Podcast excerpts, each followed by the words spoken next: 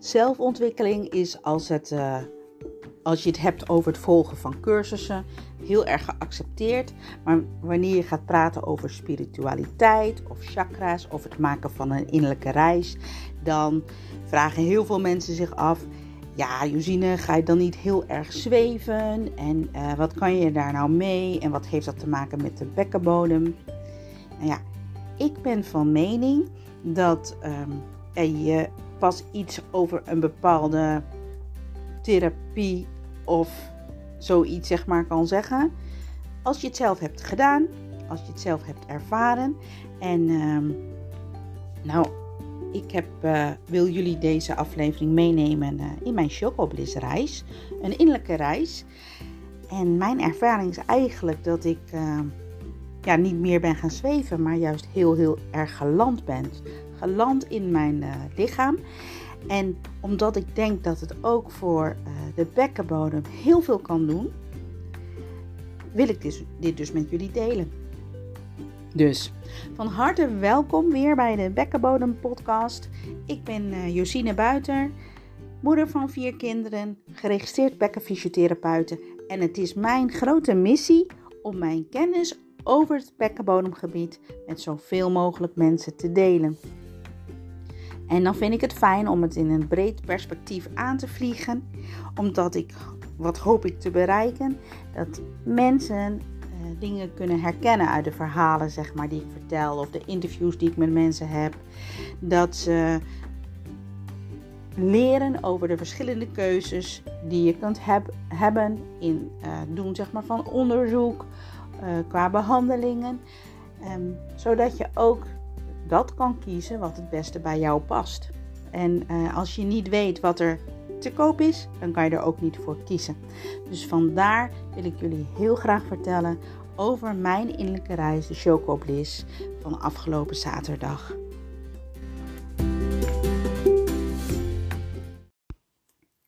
Wat heeft mij doen beslissen om een chocobliss te gaan doen? Nou, dan wil ik even uh, ja, bij een heel ander moment in mijn leven, zeg maar, uh, beginnen. Vorig jaar kreeg ik te horen dat het uh, ja, niet goed ging met mijn handen.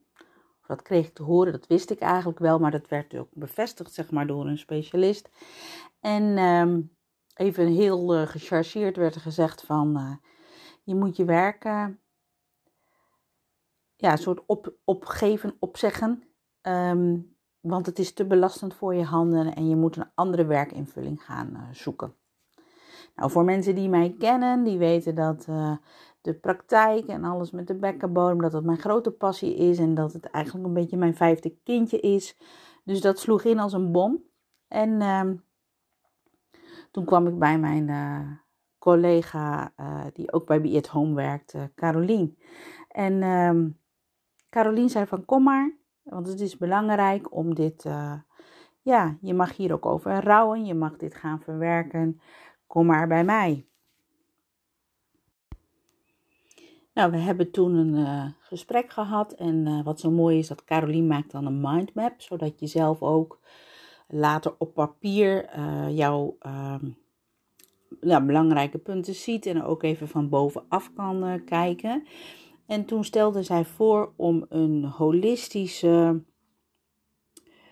EMDR te gaan doen. En eigenlijk als het ware vanaf 46 naar 0 te gaan of naar in de baarmoeder, zeg maar, toe. En um, nou, ik heb het een en ander, zeg maar, meegemaakt in mijn leven, dus dat kwam voorbij, want we gingen terug, zeg maar, van 47. Uh, uh, ja, naar na, na de praktijk, naar uh, trouwen, naar de scheiding, naar um, het krijgen van de kinderen, die momenten. En ehm, zo ook naar vijf maanden. En, en bij vijf maanden ben ik geadopteerd vanuit uh, Colombia. En toen gingen we verder van vijf maanden naar nul maanden en zelfs naar in de buik. En nou weet ik dat wel al vanaf jongs af aan. Vanaf dat ik kon praten. En altijd is mij door mijn ouders, mijn adoptieouders, verteld van nou ja, wat er was gebeurd, zeg maar. Vanaf vijf maanden ben je gekomen met het vliegtuig. En ik ben heel liefdevol uh, opgevangen, opgevoed, heb allemaal kansen gehad. En uh, mijn moeder vertelde ook altijd wel van, uh, nou, een beetje het verhaal van wat er gebeurd was. Dus je bent afgestaan en waarschijnlijk ben je bij een tante geweest. En toen kregen wij jou en we waren heel erg blij. En toen kwam je in het ziekenhuis terecht. En um, wat ze ook had verteld is dat ik um, toen mijn naam kreeg. En dan zou je misschien denken van, hoezo toen je naam? Kind heeft toch altijd een naam? Ja, dat dachten mijn adoptieouders dus ook. Van, uh, uh, nou, van hoe heet ze? Vroegen ze. En uh, toen eh, zeiden ze van, ja, nou ja, jullie mogen haar zelf een naam geven. Want ja, weet je, wij weten niet haar naam. En ehm, toen heb ik dus van mijn ouders de naam gekregen. Josine Rita Buiter. Want in het kinderthuis hadden ze me Rita genoemd. En um, ja, vanaf toen bestond ik dus ook. Toen ben ik ook ingeschreven in de burgerlijke stand. En daarvoor ja, was ik er eigenlijk nog niet. En in het nagesprek met Carolien over die reis en over ook hoe dat voelde, um, zei ik van, nou wat, wat, wat raar, wat een blinde vlek van mezelf. Eigenlijk realiseerde ik me op dat moment dat dat ik eigenlijk altijd zo had geleefd dat mijn leven vanaf vijf maanden begon. En toen zei Carolien van, Justine, we gaan jou welkom heten vanaf jouw geboorte. En uh, we gaan jou welkom heten met al jouw namen. Nou, en dat vond ik zo, zo bizar. Dus thuis aangekomen, ik was er helemaal vol van. Ik was ook helemaal, zeg maar, blij. Het voelde eigenlijk ook als een soort van opnieuw geboren worden toen, uh, toen, kwam ik thuis, zeg maar, bij mijn vriend. En die zei van, uh, oké, dan gaan we naar de uh, juwelier. En je krijgt een cadeautje. En toen heb ik een ring gekregen met een steentje. Want hij zei van, we vieren vandaag jouw geboorte. Nou, dat was echt zo bijzonder en zo fijn dat ook dat deel van mij, zeg maar, die 0 tot 5 maanden, het was niet zo dat, dat, dat die uh, nooit was genoemd, maar dat heb ik me echt in mijn gevoel nog nooit zo gerealiseerd. En uh, ja, dat was een enorme eye-opener. Net alsof ik een puzzelstukje terugkreeg door Carolien. Dus ik was heel blij met uh, ja, dat puzzelstukje wat weer terug was. Maar tegelijkertijd kwamen er ook wel weer veel vragen. Als bekkenfysiotherapeut, uh, bekkenbodemtherapeut, heb je natuurlijk heel veel ook over de bekkenbodem. En uh, heb ik daar ook wel veel over gelezen. Dus wist ik ook dat het is met het eerste chakra verbonden. En ook van, um, ja, um, dat ik nog meer ging lezen. En dat er ook werd vermeld van ook trauma's al in de baarmoeder voor de geboorte. Of pijnstukken van de moeder die worden overgenomen. Of uh, trauma's rond je geboorte. En dus ook van een adoptie. Alles slaat zich op in de bekkenbodem. Want in die bekkenbodem, um, dat is je bestaansrecht, je basisveiligheid, het vertrouwen in jezelf, in de omgeving. Um, ja, en daarbij zijn juist dus die eerste jaren zo belangrijk. En toen dacht ik van, ja, waarom heb ik in mijn leven bepaalde dingen die steeds terugkomen? Een soort van valkuilen waar je steeds in instapt. Um, gebeurt dat bewust? Is dat dus deels ook onbewust, zeg maar, bepaald? En ja, toen vertelde Hannette bijvoorbeeld, dat is een coach, zeg maar, die ook bij ons in het pand zit. Van ja, dat, dat, dat, dat zie je heel veel um, bij hooggevoelige kinderen, mensen en ook bij adoptiekinderen. Eigenlijk wat je doet is heel normaal en dat heeft ook effect op je bekkenbodem. Toen dacht ik, ja, die bekkenbodem heeft me altijd zo, zo, zo getrokken. En eigenlijk realiseer ik me nu dat ik ben daar echt ook helemaal ingedoken, letterlijk en figuurlijk. En uh, dat vond ik echt rete interessant. En um, dat ik denk, ja, eigenlijk ben ik daardoor dus ook steeds dichter bij mezelf gekomen. Maar dat ik me ook realiseerde dat mijn stresssysteem, want ik heb de laatste jaren gewoon echt best heel veel stress gehad, dat de oorzaak van hoe je reageert ligt ja, ook in daarvoor. En dat ook wat je tussen 0 en 7 jaar hebt meegemaakt, maar ook al zo, zo, als zo'n klein babytje met adoptie eigenlijk, ook echt vier uh, trauma's ook in die 0 tot 5 maanden hebt ervaren, dat, dat, um, dat ik dat ook mag helen. En um, um, ja, dat er ook een grote groep is. Dus ik niet alleen, maar een grote groep mensen bij mij in de praktijk met bekkenbodempijn of verkramping in de bekkenbodem. Maar ook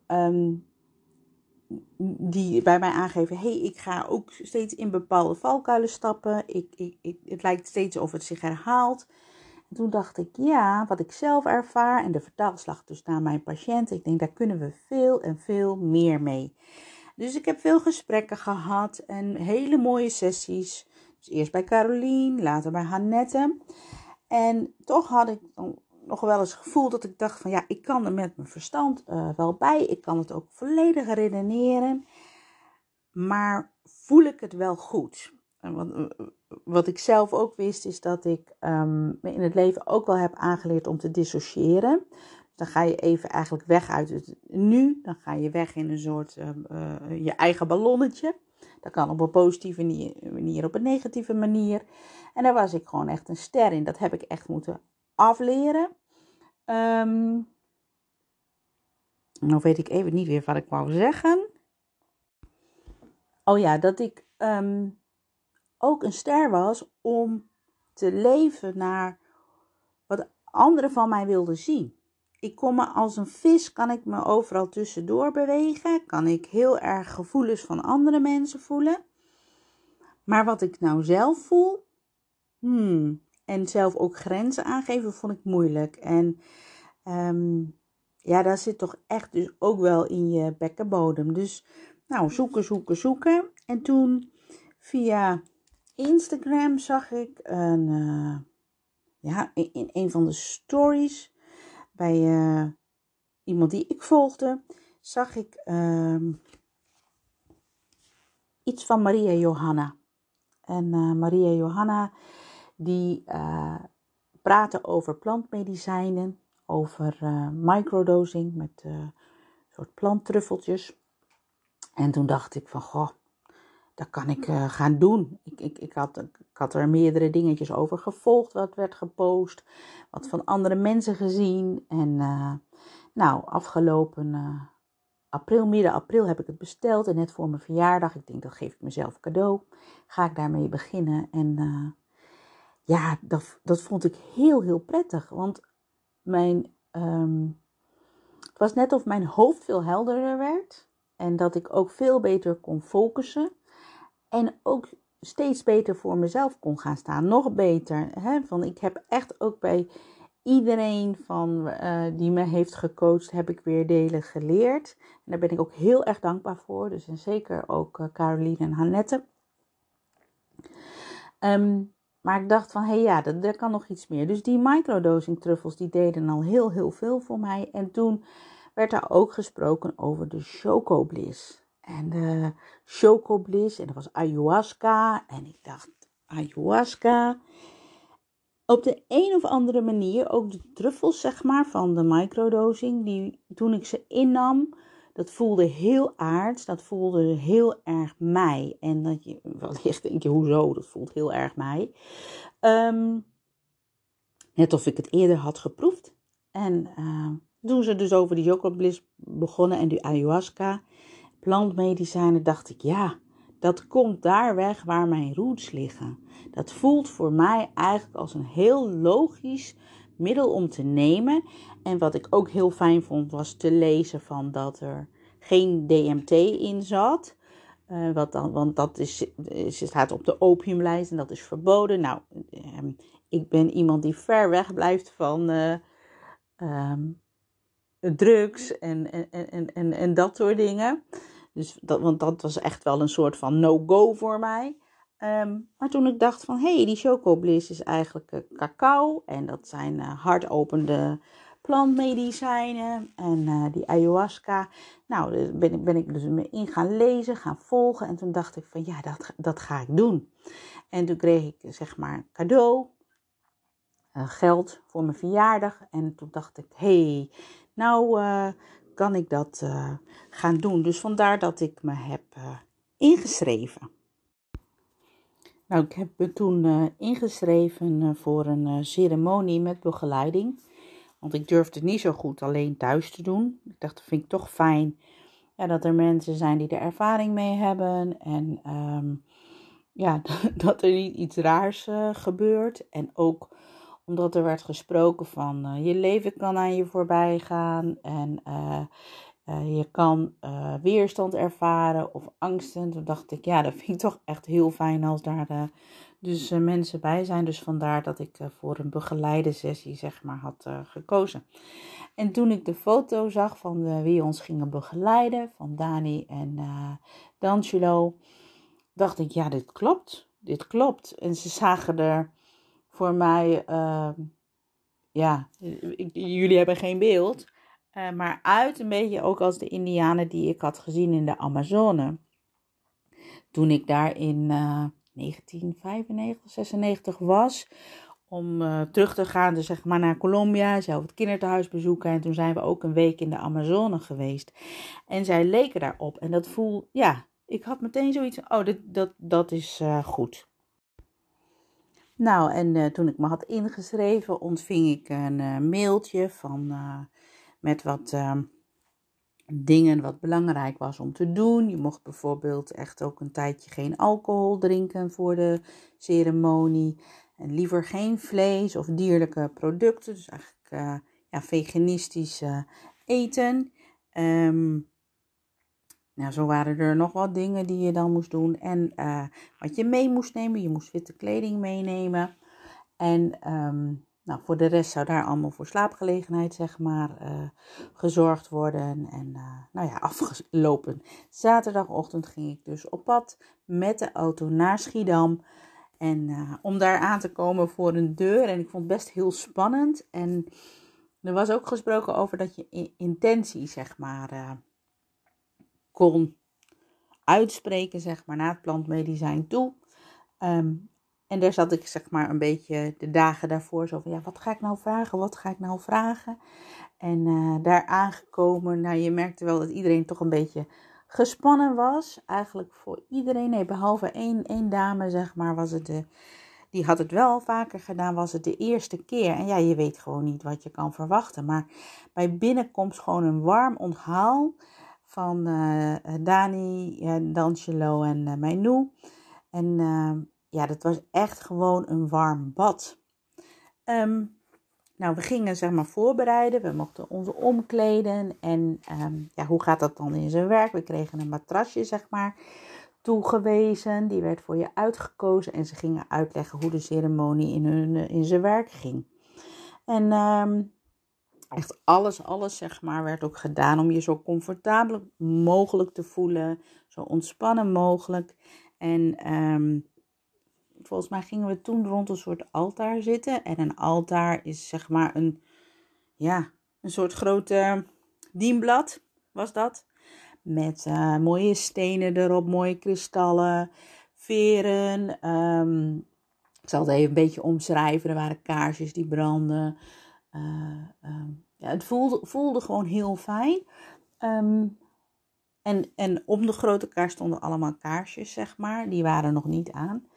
En uh, nou, we, uh, uiteindelijk werden we gevraagd om daar omheen te komen zitten. En we mochten allemaal een kaart trekken. En ik uh, trok een kaart. En ik, ik zal hem ook even posten op Instagram. die bestond eigenlijk, ik zal hem even beschrijven, uit een soort lemniskaat. Dus een soort achtje op de zij, van links naar rechts. En, en aan de onderkant een grote bol, een soort lichtbol, zon, maan. En aan de bovenkant. Ik denk, nou ja, ik weet niet zo wat, wat ik ermee moet.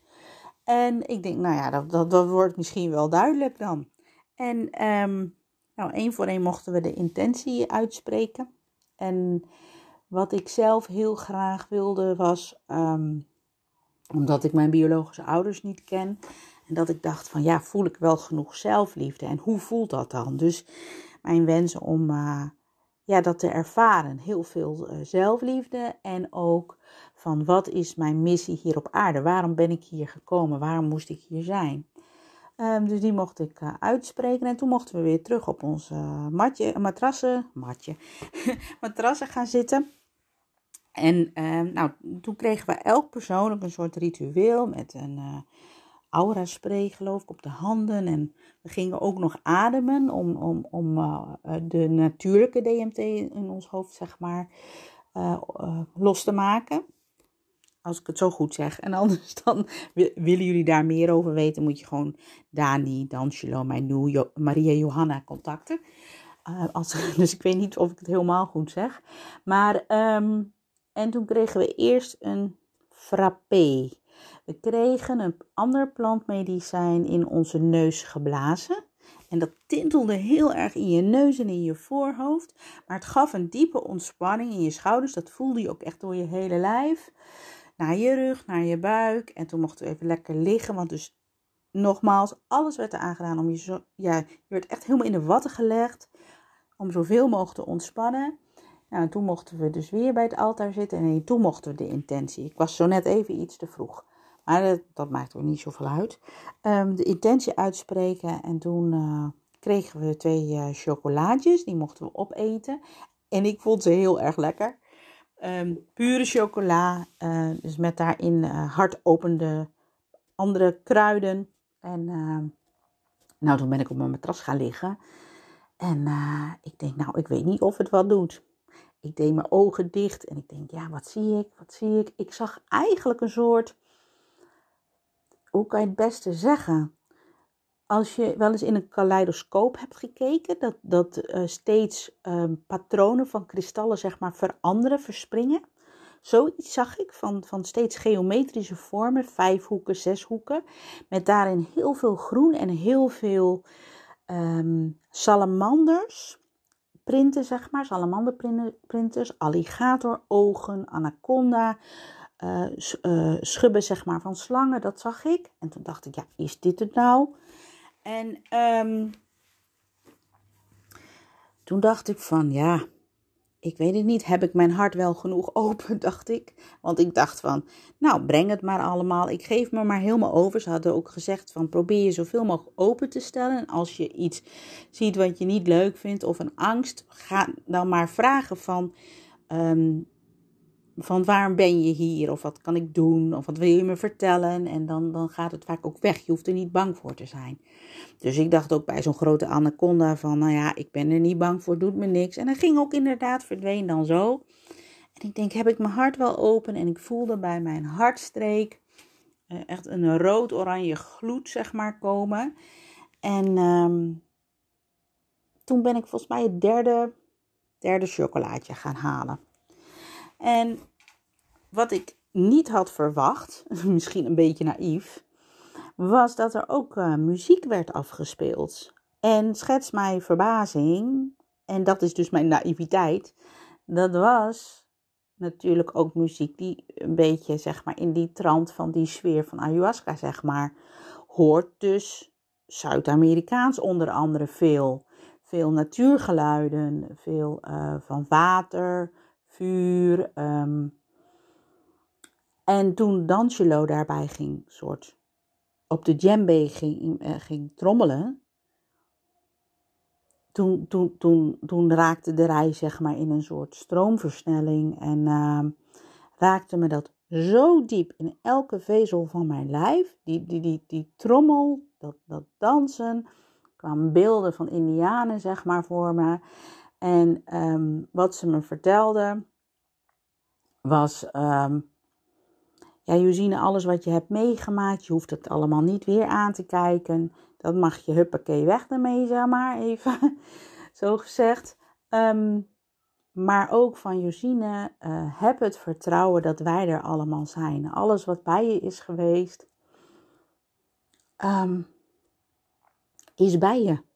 En ik zag mijn moeder, mijn adoptiemoeder, um, die is overleden drie jaar geleden, die was aan het dansen. Samen met Hanny, de moeder van een ex-vriend van mij.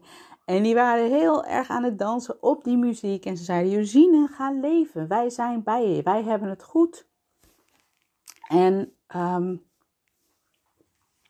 heb het vertrouwen dat al jouw voorvaderen bij jou zijn.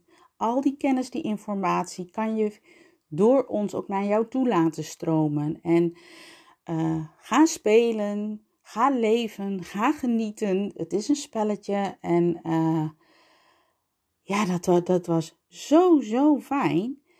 Nou, uh, nog, nog veel meer vormen. Ik ga even een, in de versnelling. Toen um, zag ik ook op een gegeven moment um, een soort onderste cirkel. En daarin was water. En uh, uh, daarboven waren links en rechts twee rotspartijen. En daarboven een soort beverdam. En er zat een bever op. En toen dacht ik, bever. Um, een keer had iemand tegen mij gezegd: de bever is jouw totemdier. En daar ben ik toen op gaan zoeken. En inderdaad, de bever is een familiedier die uh, voor zijn kinderen zorgt. Nou, ik zelf ben ook echt zo'n moederkloek. Um, en uh, uh, die, um, het water staat dan voor emoties. Nou, ik ben ook wel een emotioneel mens. Um, en ja, de bever heeft natuurlijk grote tanden om je letterlijk ergens je tanden in te zetten. En vroeger noemden ze mij ook wel eens pitbull, omdat als ik ergens mijn zinnen op heb gezet, dat dat ook gewoon gaat lukken. Dus dat ik me echt letterlijk en figuurlijk ergens in kan vastbijten. Dus die beschrijving van de bever vond ik best bij mij passen. En ook hoe mooi, want ik had gevraagd, dus wat is mijn missie hier? En toen zeiden ze: ga bruggen bouwen. Je bent een bruggenbouwer. Je bent een bruggenbouwer tussen um, het reguleren ook en het alternatieve. En um, zo van hier in Nederland zijn we heel veel zeg maar, met die verwetenschappelijking uh, bezig. En um, gaan we eigenlijk steeds verder van onszelf afstaan en van de natuur. En ze zegt Josine, uh, jouw roots zijn van de Indianen dat je alles ook van mens tot mens doorgeeft. Ook van grootvader op vader, van vader op zoon, van oma op moeder, van moeder op dochter. En je geeft het door en vertrouw daarop. En ook al is, zijn dingen niet wetenschappelijk verantwoord, um, dat is niet nodig. Want het is bewezen. Al jaren zijn sommige dingen bewezen. Dus geef het door. En je ziet ervan als je dus zoiets zegt, hoef je niet bang te zijn als je het met de juiste intentie zegt. Maar ga het gewoon zeggen. Want um, in de westerse wereld komen we daar gewoon van af te staan. En toen dacht ik, ja, dat past heel erg bij mij.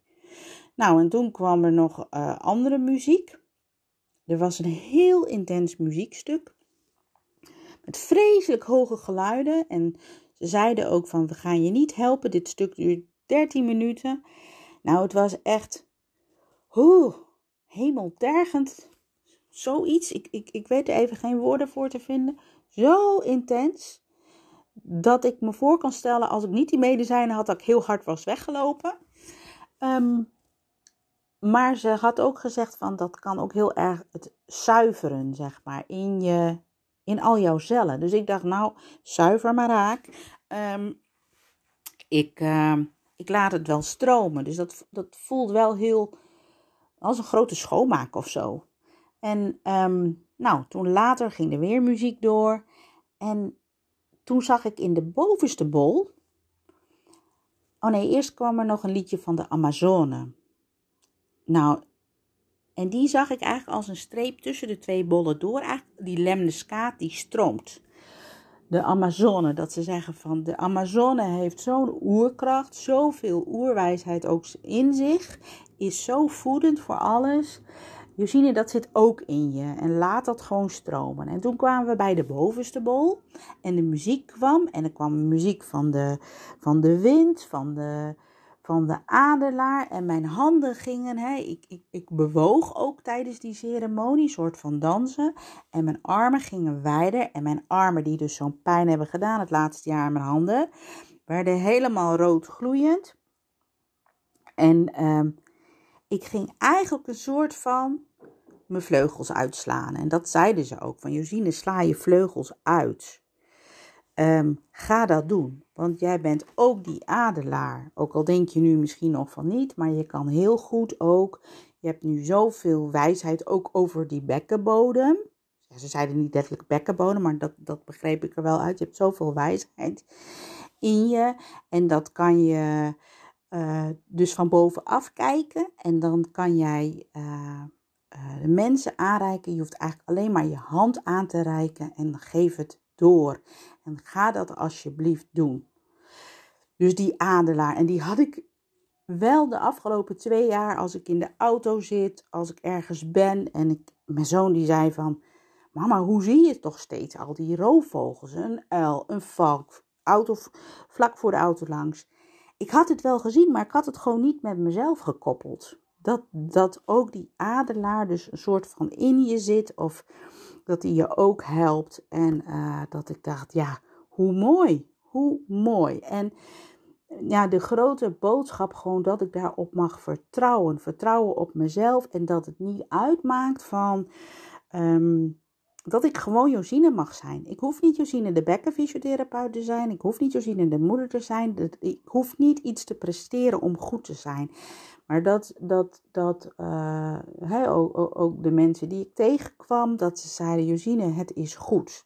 Het is allemaal goed geweest en het is uh, een soort van spel. Maar heb het vertrouwen dat alles om je heen je helpt. Dat er zoveel, zoveel van jou houdt en dat er ook zoveel liefde in jou zit. Nou, en dat, dat is echt grandioos. Um, daarna had ik het heel warm. Ik ben daarna gaan douchen. Ik heb heerlijk geslapen. En de volgende ochtend was er een uh, sharing. Dus ja, wat heeft het mij gebracht? Um, mensen die me nu zien, die zeggen van hé, hey, je stem is lager. Je klinkt heel anders of je ziet er anders uit. Eigenlijk voel ik, ik heb het gevoel dat ik echt heel goed met beide benen op de grond sta. Dat ik echt een, een ja, een, gewoon een stevige stam of zo heb gekregen. En dat ik dus een soort bekrachtiging heb gekregen van binnenuit van mezelf. En ook dat wat ik dus in de wereld mag gaan doen, dat ik mag gaan spelen. En alles wat op mijn pad komt, dat ik dat mag doorgaan geven. Maar vooral intens mag genieten. En dat je, um, nou wat ik ook steeds kreeg met die rare vormen, het waren ook een soort puzzels. Dat ook de boodschap was, hoe moeilijk die puzzels ook zijn, Josine, roep ons aan, zeg maar. Wij zijn, alles om je heen is dus ook om te helpen. En dan, uh, dan lossen we de puzzels op. Dus ja, en eigenlijk toen later de kaart zag en de beschrijving van de kaart ook, daar stond op van dat het betekent dat er oneindig veel mogelijkheden waren. En toen dacht ik, hoe mooi, dat is wat ik mensen aan wil reiken qua werkenbodem alle keuzes die ze hebben. Ik wilde mijn kennis met hun delen vanuit de volle breedte. Niet alleen wat ik kan doen voor de bekkenfysiotherapie, bijvoorbeeld hè, voor de bekkenbodem, maar ook andere therapeuten. Uh, ik wil het fysieke, zeg maar, uh, kunnen onderzoeken, behandelen, maar ook zeker oog hebben voor de hele mens, dus lichaam en geest. En hoe mooi dat ik dat tijdens de reis eigenlijk zo bevestigd uh, kreeg. Dus ja, ik weet niet of ik het nog een keer ga doen. Voor mij is het gewoon even ook gewoon heel goed nu. Gewoon goed zoals het is. En uh, ik zie wel, ik ga nog wel uh, door met het microdose. Daar zal ik morgen weer mee beginnen. Um, ja, voor een ieder die ervoor staat van, die, die, die nieuwsgierig is, zou ik zeggen, nou informeer. Maria Johanna en haar team staan tot je beschikking. Die gaan met alle liefde je alles uitleggen. En um, ja, de planten brengen wat jij nodig hebt. En in, vanuit die wetenschap denk je, ja, kan er nooit zeg maar iets misgaan. En uh, ben je ook door de rituelen vooraf zeg maar beschermd. Dus uh, ja, zeker een aanrader. En uh, iets wat ik heel veel mensen gun. Dus dat over mijn reis, de Chocobliss. En speciaal dank voor Dansjelo, die zo mooi heeft getrommeld. Maar later zag ik op de foto's ook dat Dani dat ook deed. En dat ze ook mee zong. Uh, heel erg dank ook mijn Noe. Uh, voor jullie liefdevolle omarming en begeleiding daarin. En Maria Johanna, dank dat je dit mogelijk maakt. Dus dat was mijn eh, reis de Chocobliss.